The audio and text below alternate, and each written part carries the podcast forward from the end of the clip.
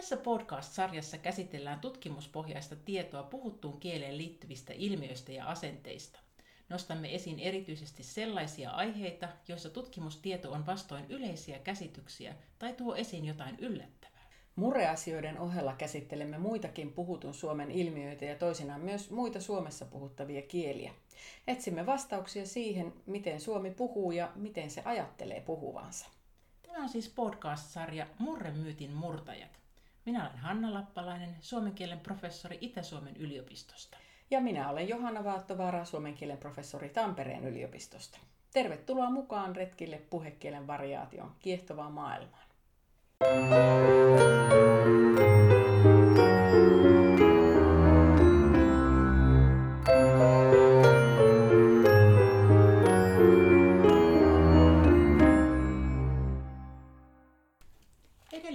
jaksossa saimme kiinnostavaa uutta tietoa suomalaisen murrekirjallisuuden vastaanotosta, kun tamperelainen väitöskirjatutkija Laura Tammilehto oli kertomassa siitä, millaisia reaktioita Katja Ketun ja Roosa Liksomin peräpohjalaismurteiset romaanit ovat lukioissa herättäneet.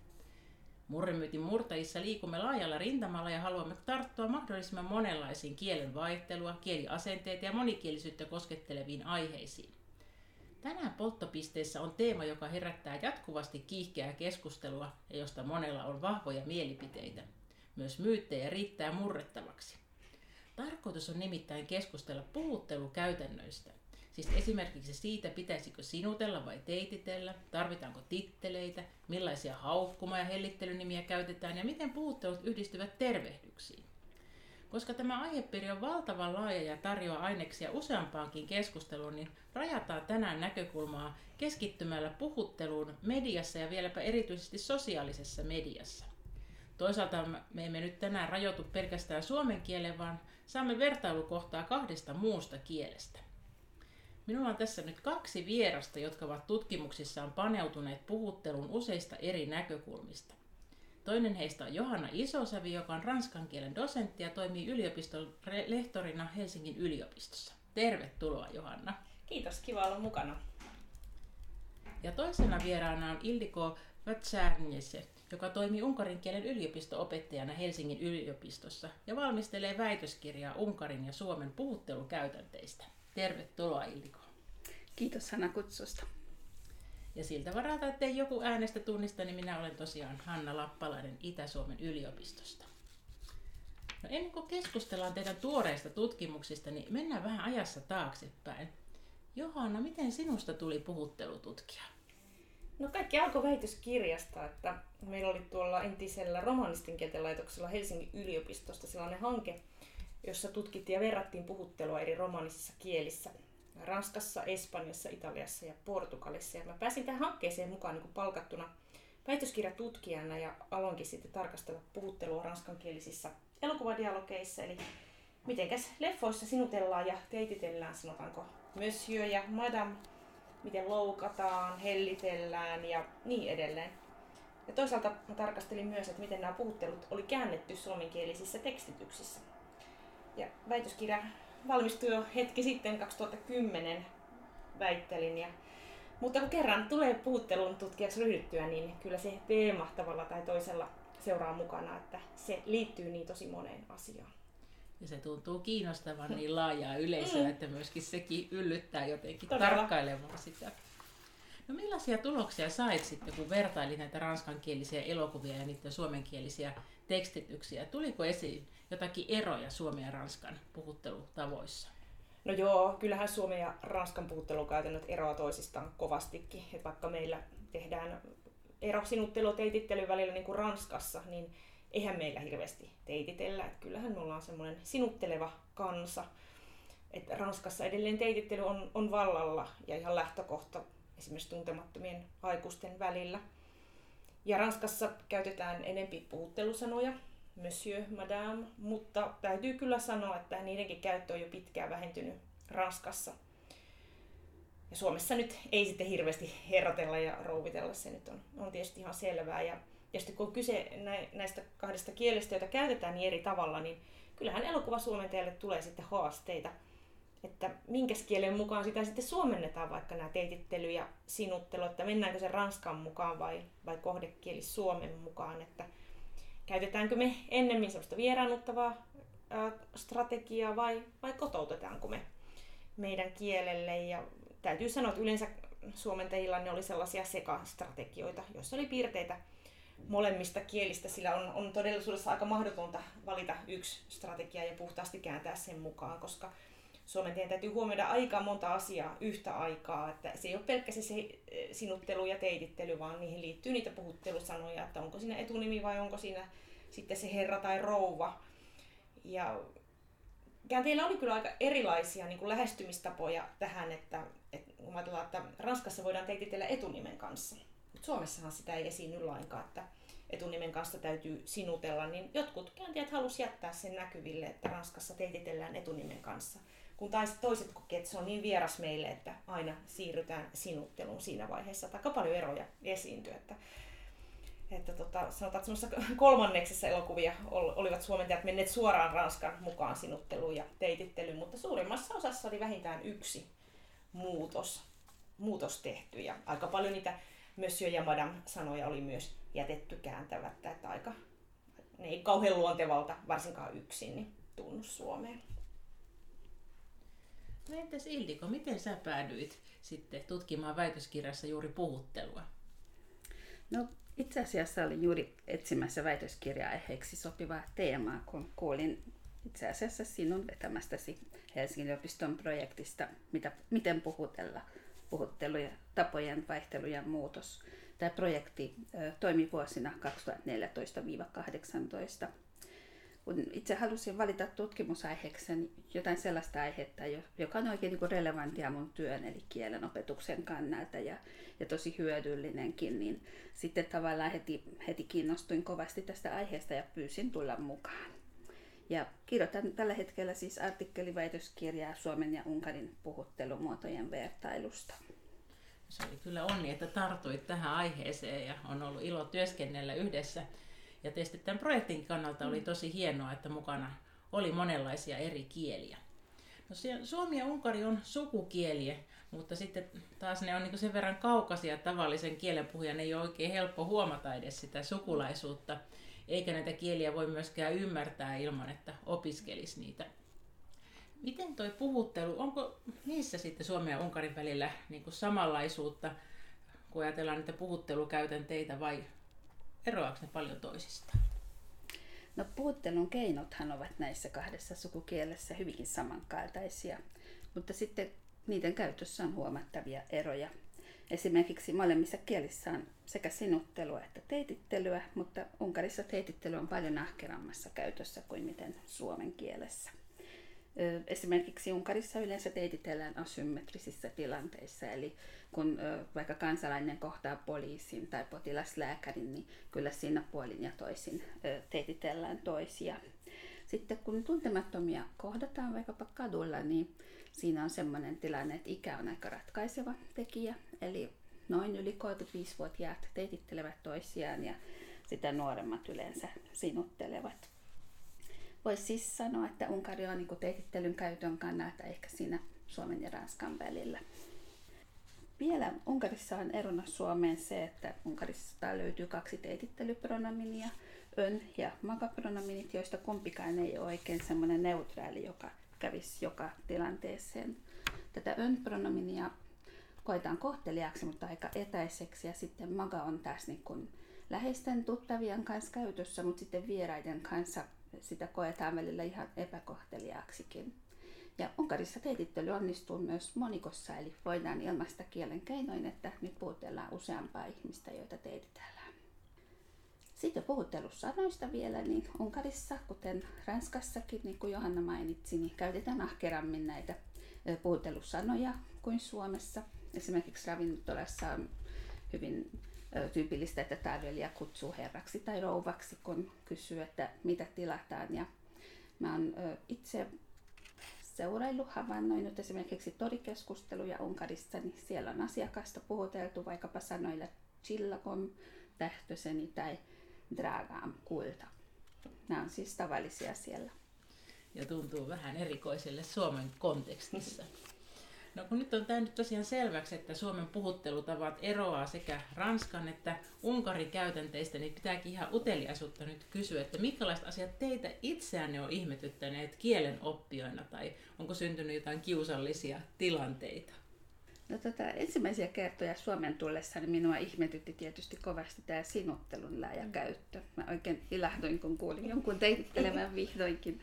Ja tota, nykyään koen lainausmerkeissä unohtaneen, niin kuinka teitteellään, kun sitä pääsee oikeasti harjoittelemaan niin harvoin.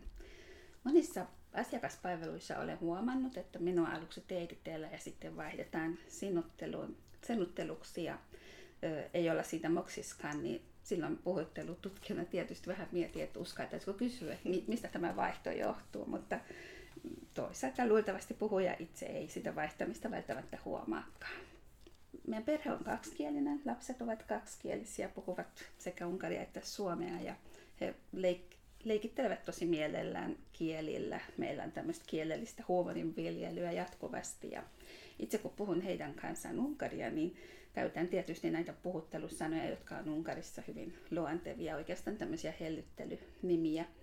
Niin esimerkiksi mun pojalla on ollut tapana kääntää nämä mun puhuttelusanat suomeksi leikillä. Eli hän voi vaikka toistaa, mitä mä oon sanonut sen koko lauseen suomeksi, vaikkapa virnistellen. Esimerkiksi pupu, autatko tyhjentämään tiskikoneen?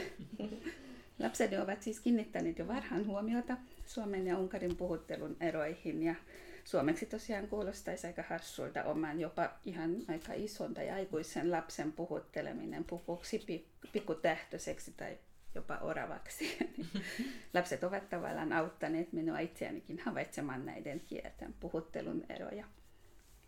Ja toi oli hauska, kun mainitsit näitä tota, tämmöisiä hellittyneitä. Kyllä mäkin itse muistan, kun mä olin tota, pari vuotta sitten just, just ennen koronapandemiaa olin tota, Ranskassa tutkijavaihdossa, niin kyllä muakin yksi työkaveri kutsui niin mun läpää niin kuin, pu, pupunen, sekin on no niin, minun, minun, minun pikkupupu, että ihan niin kuin tämmöisiä sama, samanlaisia.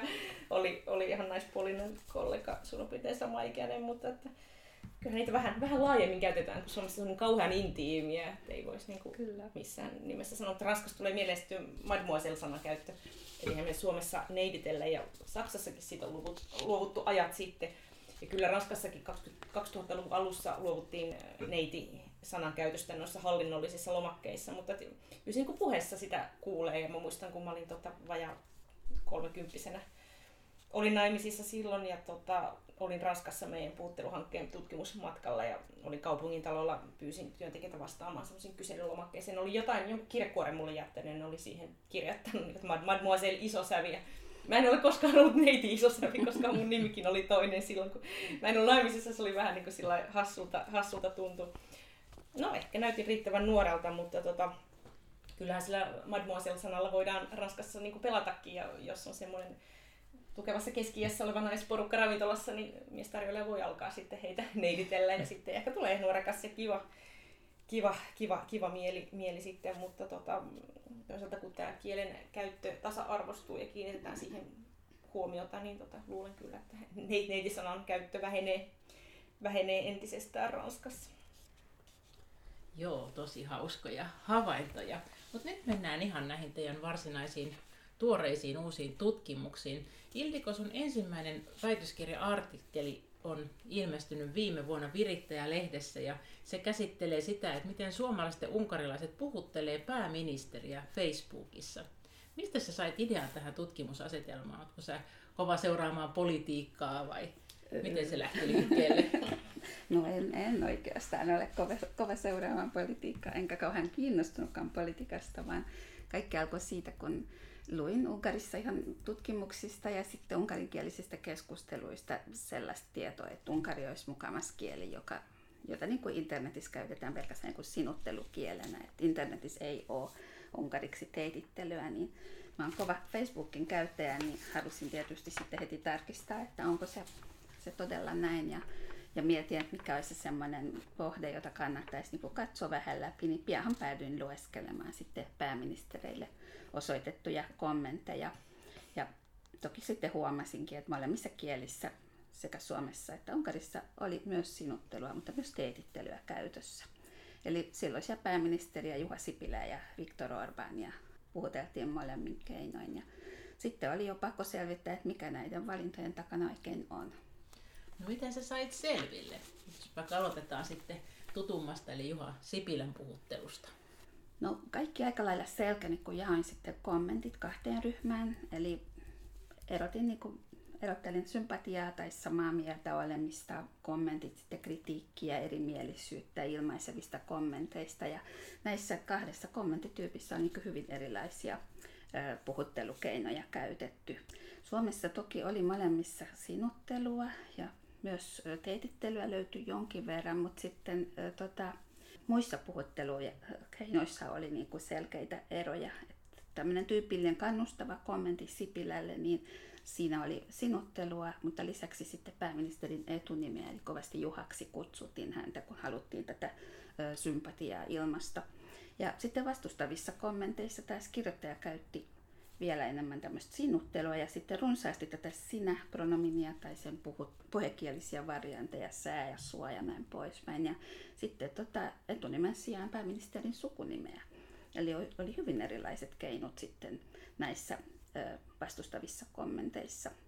Näille vastustaville kommenteille oli sitten vielä sekin tyypillistä, että näitä puhuttelusanoja käytettiin aika runsaasti ja nehän oli tämmöisiä loukkaavia nimityksiä että Sipilää kutsuttiin esimerkiksi petturiksi tai turvenuija-insinööriksi.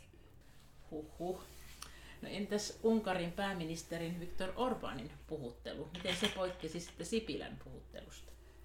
No Unkarissa taas sitten sinuttelu oli selkeästi erimielisyyden osoittamisen keino, eli kun myötämielisissä kommenteissa pääministeriä yleensä teititeltiin ja puhuteltiin tittelillä ja jopa herrassanalla, niin eli tämmöistä statuskohteliaisuutta oli havaittavissa, niin taas kritiikkiä esittelevissä kommenteissa sitten häntä sinuteltiin ja käytettiin sinä-pronominia, joka on unkariksi tämä tosi runsaasti.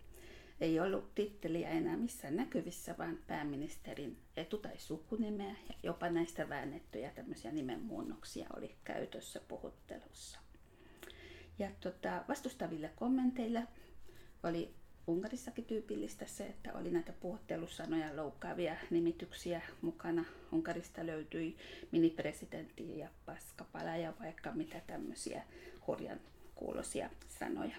Täytyy vielä lisätä se, että noista myötämielisistä kommenteista pieni osa sisäisi kuitenkin tämmöistä uudenlaista kohteliasta sinuttelua, jonka olemassaoloa on Unkarin tutkimuksissa jo aiemminkin havaittu. Joo, tosi kiinnostavaa. No miten kun tässä nyt tuli tosiaan näin selviä eroja esiin, niin olisiko sulla jotakin selityksiä, että mistä ne voisi johtua? No, mm, tutkimuksesta selvisi mielestäni, että Unkarissa puhuteltavan yhteiskunnallisella asemalla on iso vaikutus puhuttelumuodon valintaan, ehkä vahvempi vaikutus kuin Suomessa. Aineistossani ylipäätäänkin pääministerin suoraa puhuttelemista oli suomalaisissa kommenteissa selvästi runsaammin kuin unkarilaisissa – ja tämä johtuu todennäköisesti Unkarin poliittisesta kulttuurista, eli pääministerin ja kansalaisen välinen etäisyys koetaan suuremmaksi niin äh, Unkarissa niin kuin, äh, kuin Suomessa. Näin ollen unkalainen osoittaa kohteliaisuutta poliitikolle niin, että hän säilyttää tämän etäisyyden. No Orban on nyt edelleenkin vielä Unkarin pääministerinä, mutta Suomessa on pääministeri jo ehtinyt vaihtua. Oletko ehtinyt seurata, että miten nykyistä pääministeriä Sanna Marinia puhutellaan? En, en ole valitettavasti ehtynyt. Olisi kyllä tosi mielenkiintoista, varsinkin Sipilän ja sitten Marinin puhuttelemista verrata toisiinsa kyllä. Mutta tämä on siirtynyt nyt enemmän niin kuin sosiaalisen median ja median muiden tuotosten tutkimiseen, niin nyt tämä Facebook-aihe on jäänyt ainakin toistaiseksi. Palataan kohta vielä niihin uudempiin tutkimuksiin. Ja, no tosiaan mulla on ollut ilo teidän molempien kanssa tehdä yhteistyötä tässä. Johannan kanssa me toimitettiin vuonna 2015 tämmöinen artikkeli kokoelma Saako sinutella vai täytyykö teititellä ja siinä tarkastellaan 13 eurooppalaisen kielen puhuttelukäytänteitä ja samana vuonna ilmestyi myös meidän artikkeli, joka käsittelee etunimipuhuttelua suomalaisissa ja ranskalaisissa Starbucks-kahviloissa. Ja Ildikon kanssa ollaan kirjoitettu yhdessä artikkeli Suomen ja Unkarin talentkilpailun puhutteluista – tämänkin artikkelin pitäisi ilmestyä lähiaikoina, näin ainakin toivotaan. Niin. ja, tota, mutta pysytellään nyt tänään kuitenkin tuolla sosiaalisessa mediassa ja tarkastellaan seuraavaksi teidän ihan uunituoretta yhteisartikkelia Addressing Greeting and Related Gestures in the Opening Sequences of Finnish Friends and Hungarian YouTube Videos, joka ilmestyi helmikuun lopulla Contrastive Pragmatics-lehdessä. Ja kuten tuo otsikkokin kertoo, niin vertailussa on nyt peräti kolme kieltä, Ranska, Suomi ja Unkari, ja aineistona on YouTube-videoita. Mistä tämmöinen idea lähti liikkeelle ja minkälaista aineistoa te päädyitte tutkimaan? Taisi lähteä Johannan aloitteesta. No joo, mä muistan kyllä erittäin hyvin, mistä idea tuli. Mä olin alkuvuodesta 2010, 2020 tutkijavierailulla Lyonissa ja yksi yhteistyökumppani, joka oli kanssa helmikuussa siellä vähän käymässä vähän lyhyemmän aikaa kuin minä, niin halusi tulla Helsinkiin, koska tota 2020 syksyllä järjestettiin meidän yliopistossa sellainen internetkieltä käsittelevä tutkimuskonferenssi ja hän halusi, että mä järjestäisin hänen kanssa paneelin. Eli se on tällainen, mihin kutsutaan ihmisiä pitämään niin kuin samasta aihepiiristä esitelmiä. Ja mietin, että jahas, että on ollut vähän aikaa mitään nettikieltä tutkinut ja ensimmäisenä tuli mieleen nämä internetin keskustelupalstat ja itse mainitsin näistä Facebook-palstoista ja jotenkin tuntuu, että ne ei nyt houkutellut. Et kun on viime aikoina itse keskittynyt tuohon puhekielen tutkimukseen, että, että olisi kiva jatkaa siitä ja sitten tajusin, että hyvän aikaa, että kyllähän tuolla somessa puhekieltäkin löytyy ja tube, tubevideoiden kieli on nettikieltä, että omat lapset viettää päivittäin aika paljon aikaa näiden tubevideoiden parissa. Itse asiassa mieskin katsoo noita vaellusvideoita, että tota, mä ajattelin, että siinä on jotakin niin uutta ja kiinnostavaa. Ja sitten kävikin ilmi, että näiden uh, tube videoiden kieltä on ihan todella vähän tutkittu, oikeastaan paljon missään kielessä. Englanniksi on aika vähän tutkimusta ja kieliä ei ole juurikaan verrattu toisiin, toisiinsa. Ja Ildikollahan oli sitten alla hyvä sarja eri medioiden ja tutkimusta. Mä tota, pyysin sitten Ildikoa mukaan ja hän lähti reippaasti tutustumaan myös tähän tubegenreen sitten. No tosiaan siinä kyllä aineistoa riittää. Millä perusteella sitten valitsitte nämä tutkittavat tubettajat, että oliko helppoa koostaa tämmöinen aineisto? No tota, ei se ollut vaikeaa, mutta toki oli työlästä, eli me valitsimme joka kielestä, kolmesta kielestä, siis 23 tubettajaa per kieli ja jokaiselta tubettajalta vielä kaksi videota. Eli yhteensä tutkimme sitten 138 videota ja pyrimme valitsemaan, valitsemaan mahdollisimman laajan kirjon erilaisia videoita, eli, eli aiheet oli hyvin erilaisia harrastuksista kauneuteen ja, ja tieteen popularisointiin ja tubettajan ikähaarukkaa haluttiin pitää hyvin laajana, niin nuorin tubettajamme on 9-vuotias ja vanhin 85. Ja myös kiinnitettiin huomiota seuraajamääriin, eli tubettajien tunnettuuteen. Eli seuraajamäärät vaihtelevat, vaihtelevat parista tuhannesta ihan satoihin tuhansiin seuraajiin, eli hyvin suosittuja, tunnettuja ja vähän tunnettuja tubettajia on myös mukana.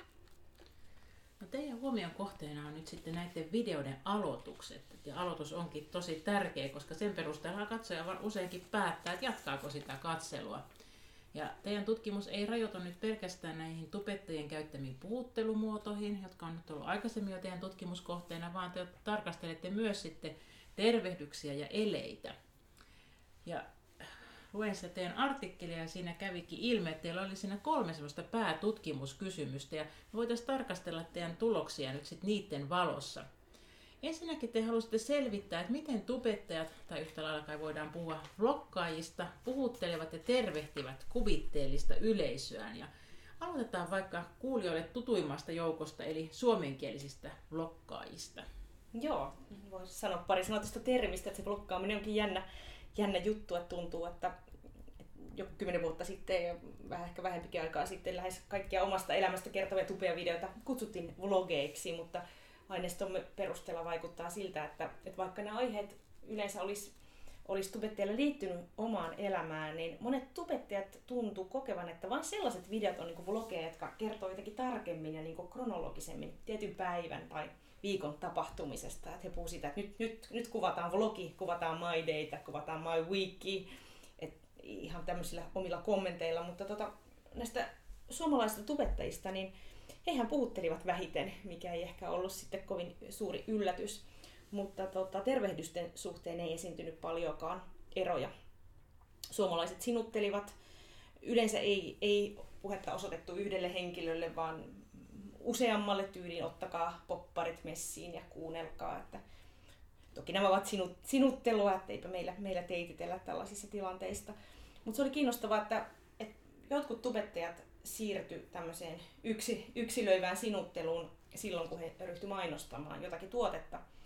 Vaikka sillä lailla, että tällä koodilla sä saat. Ja sitten sen jälkeen jatkettiin taas, jatkettiin taas moni, monikollisella puhuttelulla. No nämä suomalaiset tubettajien tervehdykset oli yleensä hyvin semmoisia epämuodollisia. Moi alkusia, moi tai moikka. Hei oli hyvin harvinainen. Ja Suomessa aika paljon esiintyi myös tervetulotoivotuksia, että tubettajat sanoivat, että tervetuloa uuden videon pariin. Oli aika yleinen. No entäs sitten ranskankielinen aineisto? No ranskalaiset tubettajat puhutteli eniten, enemmän kuin suomalaiset ja unkarilaiset. Ja yleensä semmoisen hyvin geneerisen yleisluontoisen puhuttelusanan kanssa. Esimerkiksi sanottiin bonjour tout le monde, päivää kaikki, mutta melkein yhtä yleinen oli sitten tämmöinen epävirallisempi saly, joka on vähän tämmöinen moikka tyyppinen. Mutta ei se Ranskassakaan tervehtiminen ollut ihan kategorista, eli osa videoista alkoi ihan suoraan asiaan menemällä. Ja tota, ylipäätänsä tuntuu, että tämä tämmöinen geneerinen kaikki puhuttelusana oli, oli yleinen näissä muissakin kielissä.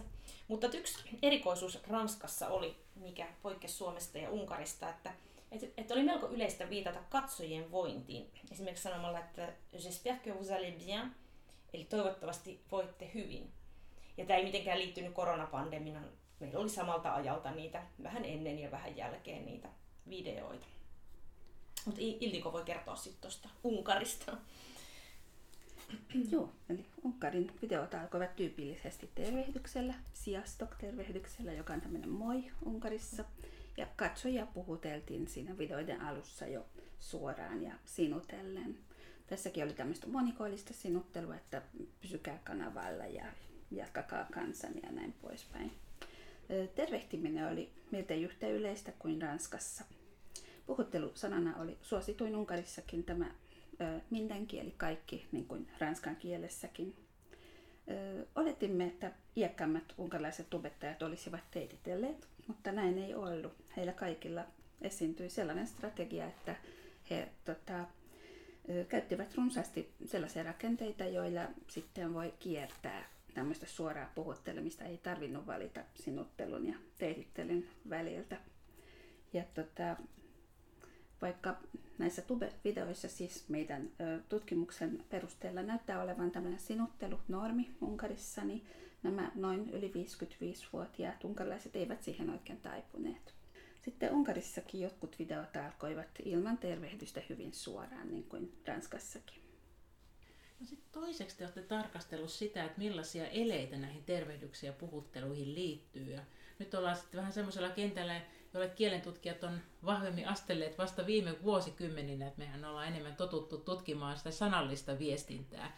Miksi te ryhdytte tutkimaan nyt myös näitä eleitä ja miten ihan käytännössä mm. sitten teitte tätä analyysiä? No joo, tuntuu, että jos videoita tarkastellaan, niin eleet on aika iso osa sitä viestintää ja, ja vuorovaikutusta aika paljon olisi jäänyt pois, jos näitä eleitä ei olisi sitten millään lailla huomioinut, mutta vähän se oli niin kuin haastavaa se eleiden tarkastelu, että esiintyy kaikenlaisia eleitä, kädet, kädet liikkuu ja pää liikkuu ja muuta, että, että tehtiin se päätös, että rajataan tämä eleiden tarkastelu koskemaan vain tervehdystä ja puhuttelua, niin päästiin niin kuin kiinni siihen ilmiön ja so- sovellettiin sitten sellaisen tutkijan kuin David McNeilin eleitä koskevaa luokitusta ja katsottiin, että soveltuuko se tähän tube-aineistoon. Ja sitten vaan Excelinkin kirjattiin, että montako minkäkin luokan elettä esiintyy kussakin kielessä aina tervehtimisen ja puhutteluyhteydessä. No mitä te saitte tästä selville? No, tässä sitten saatiin selville, että Suomessa ja Unkarissa eleet liittyvät useimmiten tervehtimiseen ja harvemmin puhuttelemiseen.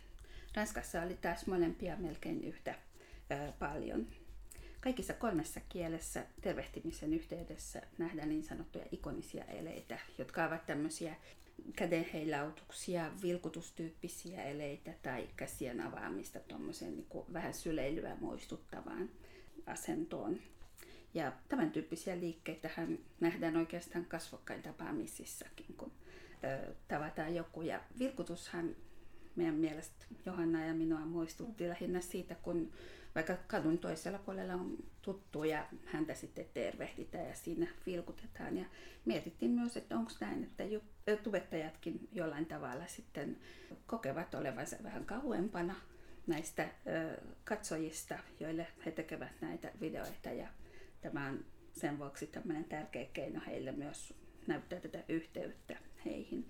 Ja meidän täytyy muistaa, että kun tubettajat näitä videoitaan tekee, niin nehän eivät näe näitä, näitä katsojia, vaan he tavallaan niin kuin joutuvat heitä kuvittelemaan sinne sitten tuonne videon taustalle tavallaan lainausmerkeissä.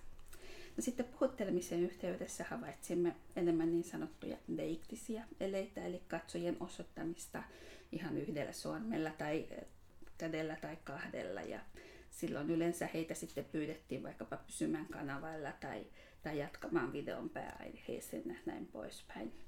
Ja kuljen osoittamisella on selvästi eri, rooli näissä videoissa kuin kasvokkain keskusteluissa, joissa eihän se toisen osoittaminen sormella ole välttämättä mikään ystävällinen ele monessakaan kulttuurissa. Ja videoissa, joissa yleisö on näkymätön, niin tubettajan on käytettävä monenlaisia keinoja yhteyden luomisen katsojiin ja kiinnostuksen herättämiseen, niin tässä näitä selvästi sitten oli kyllä. Lisäksi kategorisoimme Johannan kanssa pari uuttakin eletyyppiä. Eli kaikista kolmesta kielistä löytyy tämmöinen taputusliike, joka, joka tarkoituksena oli mielestämme kiinnittää katsojan huomiota puhujaan.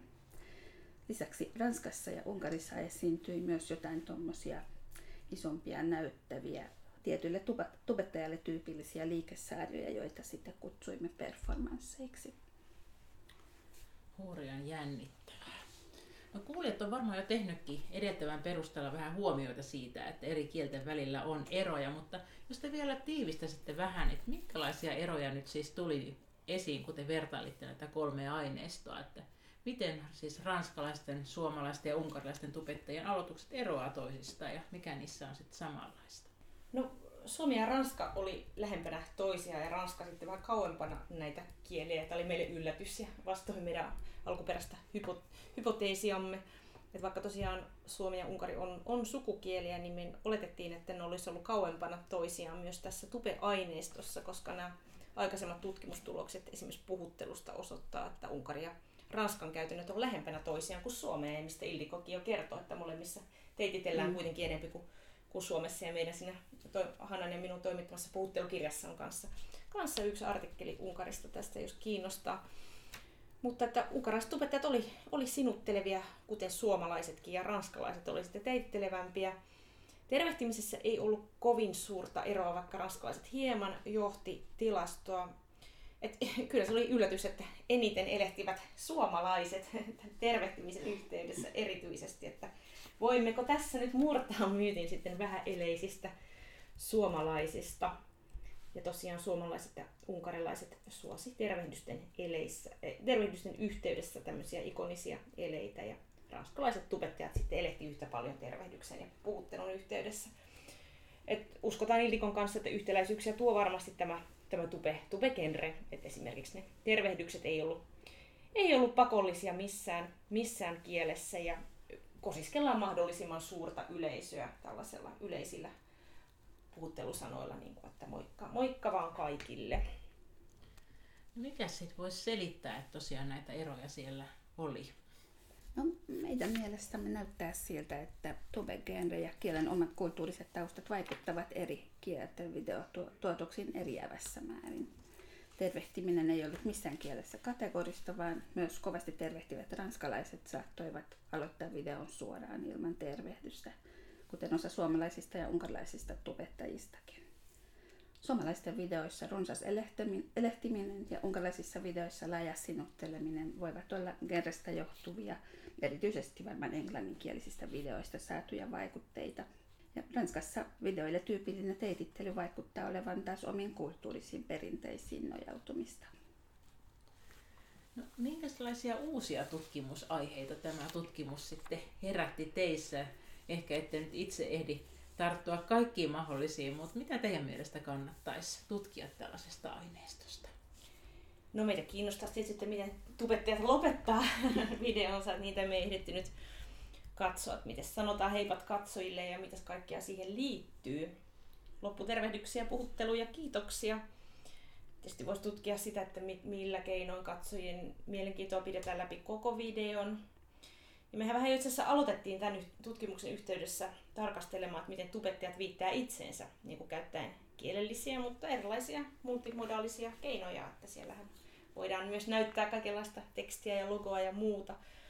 Mutta ei, ei mahtunut tämä näkökulma yhteen artikkeliin, ja meillä oli nämä kolme, kolme kieltäkin vielä kaiken lisäksi, niin tota, olisi ihan kiinnostavaa tutkia jossain toisessa artikkelissa. Että ylipäänsä näitä tupevideoita ei ole tutkittu kovin monesta kielestä, että tarvittaisiin ylipäänsä aika paljon vertailevaa tutkimusta lisää, niin voidaan sitten nähdä, että mitkä asiat liittyy genreen ja mitkä liittyy sitten kulttuurieroihin. Tiedän, että teillä on monenlaisia tutkimuksia nytkin meneillään. Mitä on päällimmäisenä työn alla? Niin, monenlaista on, on putkessa menossa, mutta tota, tällä hetkellä mä viimeistelen kohteleisuutta koskevan suomenkielisen kirjan käsikirjoitusta ja sitten on semmoinen kansainvälinen hanke menossa, jossa vertaamme noita välihuutoja Suomen, Ranskan ja Saksan parlamenteissa. Sekin on aika hauska, hauska aihe ja tota, tietysti on, on uuden tutkimushankkeen suunnittelukin menossa, jolle täytyisi ryhtyä hankkimaan rahoitusta, mutta ehkä, ehkä sitten jossain toisessa jaksossa toivottavasti pääsen siitä, siitä puhumaan. Mites Ildiko? No, minä olen siirtynyt jälleen perinteisemmän median pariin ja minulla on nyt tutkittavana Majussille Morsian ohjelman suomalaisen ja unkarilaisen toteutuksen puhuttelumuodot. Ohjelmassa on mukana suuria tunteita, ihastumista, rakastumista, kilpailemista ja ja pettymyksiä, niin olisi kiinnostavaa selvittää, että miten nämä tunteet näkyvät puhuttelumuotojen valinnassa. Jos sä vihdoin saat niitä ihania hellittelymuotoja no, nyt näkyviin. Niitä mä odotan kyllä. Että... Sä odotit jo tubessa ja niitä kyllä. ei tullut, mutta jos mä just sille morsian pelastaisi. No toivotaan, että vihdoinkin löydetään ne tähtöiset ja pupuset nyt sitten Aivan. ihan muistakin aineistoista. Mä jään odottamaan innolla Samoin. näitä uusia tutkimustuloksia molempien tutkimuksista. Ja uskon, että tämä haastattelu on kyllä herättänyt monessa kuulijassakin uteliaisuuden tarkkailla entistä tarkemmin sitä, että miten eri medioissa ja muuallakin meidän arjessa ihmiset puhuttelee ja tervehtii toisiaan ja miten tämä tapahtuu eri kielillä. Kiitos teille tästä inspiroivasta haastattelusta Illiko ja Johanna ja intoa ja iloa myös tuleviin tutkimuksiin. Kiitos paljon Hanna. Kiitos Hanna. Ja mikäli haluat paneutua tarkemmin tänään esiteltyihin tapaustutkimuksiin, niin löydät Iltiko Patchernessin artikkelin pääministereiden puhuttelusta virittäjästä vuoden 2021 ykkösnumerosta. Ja Johanna Isosavi ja Ildikon yhteisartikkeli on puolestaan ilmestynyt Contrastive Pragmatics-lehdessä tänä vuonna. Tervetuloa uusien aiheiden pariin jälleen kolmen viikon päästä.